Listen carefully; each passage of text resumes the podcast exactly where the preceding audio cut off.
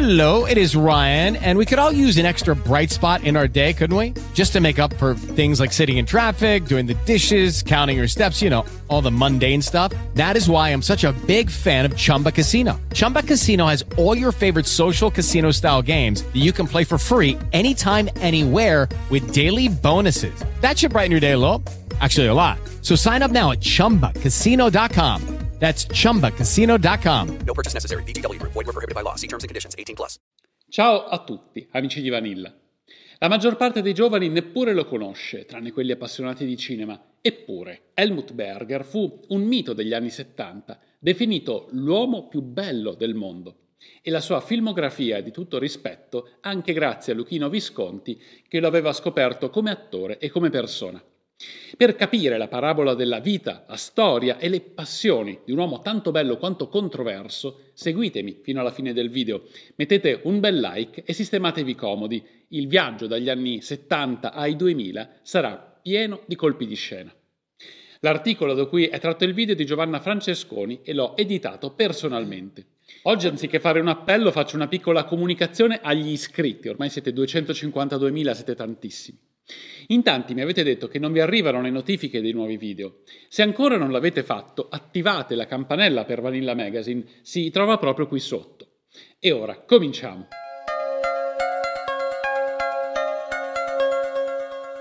Helmut Steinberger è nato a Bad Ischl il 29 maggio del 1944. I suoi genitori avevano un albergo, ma lui non era minimamente interessato a occuparsene e a 18 anni lasciò l'Austria per Londra, dove lavorò come fotomodello. Si trasferì poi a Perugia per frequentare il corso di teatro all'Università per stranieri. Per i suoi esami di cultura italiana, nel 1964 visitò Volterra e qui avvenne l'incontro che cambiò la sua vita. Luchino Visconti stava girando eh, il film Vaghe stelle dell'Orsa e Berger, da sempre interessato al cinema, visitò il set. L'incontro tra Visconti e Berger fu un colpo di fulmine per entrambi. Nei primi tempi i due cercarono di tenere nascosta la loro relazione. Negli anni 60 l'omosessualità era ancora un tabù. Visconti, nonostante le molte relazioni con donne famose, non aveva mai eh, nascosto il suo orientamento bisessuale ma Berger non voleva si sapesse, nel timore che un rapporto sincero venisse svilito per uno di interesse, ma in ogni caso non ci volle molto però perché la loro relazione diventasse di pubblico dominio. La prima parte come attore di Helmut fu nel 1967, nell'episodio La strega bruciata viva, diretto da Visconti, del film La strega, mentre la prima da protagonista fu l'anno seguente nel film I giovani tigri, diretto da Leon Viola, seguito nel 1969 da Sai cosa faceva Stalin alle donne, diretto da Liverani. Il successo vero arrivò nel 1969 con il film La caduta degli dei di Visconti, per il quale Berger ottenne la nomination al Golden Globe come miglior giovane attore. La scena dove interpreta la Fesh Lola di Marlene Dietrich nell'Angelo Azzurro, ritenuta scandalosa, è rimasta famosa nell'immaginario collettivo.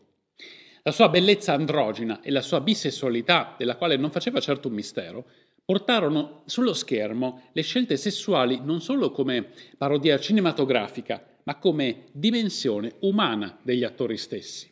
Dall'anno seguente fu un susseguirsi di film che lo resero celebre e ricercatissimo, non solo nel cinema, ma anche nel mondo della moda, del jet set, delle riviste e dai grandi fotografi. Nel 1970 girò Il Dio chiamato Dorian, ispirato al Dorian Gray di Oscar Wilde, e il famosissimo Il Giardino dei Finzi Contini, diretto da Vittorio De Sica che ottenne l'Oscar per il migliore film straniero. Gli elogi per Berger furono mondiali. Il regista Billy Wilder dichiarò che era un peccato che il miglior attore italiano fosse austriaco e la stampa lo definì più intellettuale di Alain Delon e più impeccabile di Robert Redford. Nel 1971 seguì il film La farfalla dalle ali insanguinate di Duccio Tessari e nel 1973 la sua interpretazione trionfale Ludwig di Luchino Visconti. Il film fu molto criticato in Germania, soprattutto in Baviera, dove venne giudicato una barbarie cinematografica e tagliato di 55 minuti, Ma nonostante la censura, la pellicola ottenne un successo mondiale e in Italia vinse il David di Donatello come miglior film, miglior regista e un David speciale a Helmut Berger. Berger era al massimo della notorietà, facevano notizia le sue amicizie, forse qualcosa di più, con Marisa Berenson, con la quale arrivò a un passo dal matrimonio, e con decine di altre donne, quasi tutte le sue partner sul set, e uomini e artisti famosi. Pienamente consapevole e fiero della sua bellezza, era amato dalle donne e dagli uomini e lui amava sia gli uomini sia le donne. Sempre trasgressivo, sempre al centro degli scandali con i suoi comportamenti sessuali e i suoi eccessi, con sborni e risse nelle serate del bel mondo e le copertine delle riviste più famose. Nel 1973 girò ancora La colonna infame di Dino Risi, così bello, così corrotto, così infame di Sergio Gobbi e Mercoledì delle ceneri di Larry Pierce e poi nel 1974 di nuovo di Visconti, Gruppo di famiglia in un interno. Nel 1975 Una romantica donna inglese di Losley e Salon Kitty di Tinto Brass. Nel 1976 girò La lunga notte di Entebbe di Marvin Chomsky, ma senza saperlo era arrivato all'apice della sua carriera.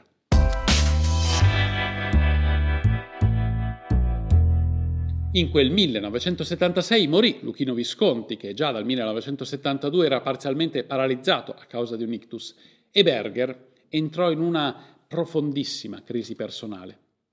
La loro pur burrascosa relazione, dato il carattere, gli eccessi e i tradimenti di Berger, era durata 12 anni e i due non avevano mai negato il loro amore, tanto che alla morte del regista l'attore si definì vedova a soli 32 anni. Berger ebbe grossi problemi con la famiglia del regista, che non aveva mai accettato la relazione, e voci di corridoio suggerirono che Visconti avesse fatto testamento in favore del compagno, ma il testamento olografo non fu più trovato. Per Berger non era però una questione economica, era psicologicamente distrutto e cominciò ad abusare di alcol e droga. Nel 1977, il giorno dell'anniversario della morte di Visconti, tentò il suicidio e venne salvato in extremis.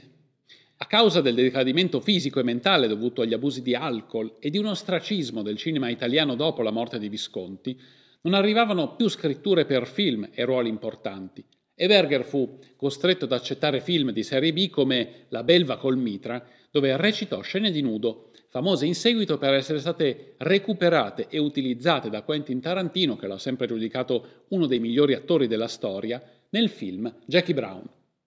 Accettò anche di girare film e telefilm per la televisione, tra questi Phantomas di Claude Chabrol, 11 episodi di Dynasty, che ammise di aver girato solo per ragioni economiche, e I Promessi Sposi di Salvatore Nocita, che, pur con un ottimo cast, lo vedeva relegato nella piccola parte di Egidio, amante della monaca di Monza.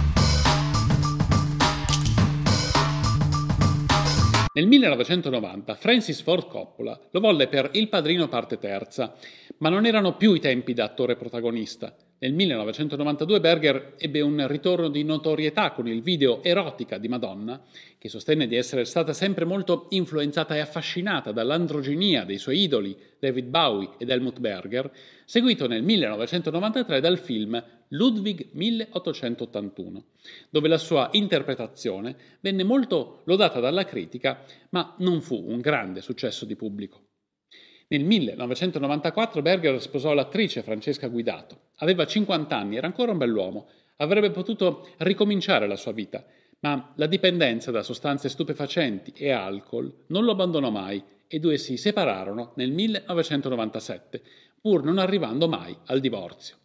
Nel luglio 2015 Berger annunciò di essersi sposato con Florian Wess, uno stilista di 36 anni più giovane. La moglie Francesca lo minacciò di denuncia per bigamia, ma il matrimonio non era legale e quindi la minaccia non ebbe seguito. I due si separarono già due mesi dopo. Negli anni seguenti, con il nuovo interesse per i diritti LGBT, venne spesso invitato in tv quale simbolo della bisessualità mai nascosta. Venne girato un documentario sulla sua vita che ripercorreva la sua carriera, i suoi vizi e i suoi eccessi. Queste produzioni gli portarono una nuova notorietà nei paesi di lingua tedesca e probabilmente anche un po' di denaro, dato che viveva con una misera pensione. Non ha mai fatto mistero di aver sempre speso tutto quello che aveva guadagnato e di aver scoperto che per la maggior parte dei suoi lavori non erano stati versati contributi pensionistici. Nel 2019, per il suo 75 compleanno, nel teatro Lehar di Bad Ischl è stato posto un busto che lo rappresenta, ma nello stesso anno, a causa di ripetute polmoniti che lo hanno debilitato, ha definitivamente lasciato le scene e le apparizioni cinematografiche e teatrali. Cosa dire di un sex symbol, di un uomo ammirato e amato, di un bravo attore e di tutto quello che sarebbe potuto essere, che ha in un certo senso buttato tutto al vento?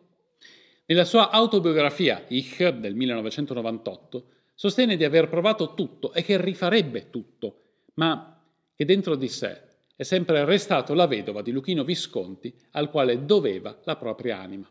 Nel 2012 è stato pubblicato il libro fotografico Ein Leben im Bilder con le più famose immagini della vita di quello che era l'uomo più bello del mondo.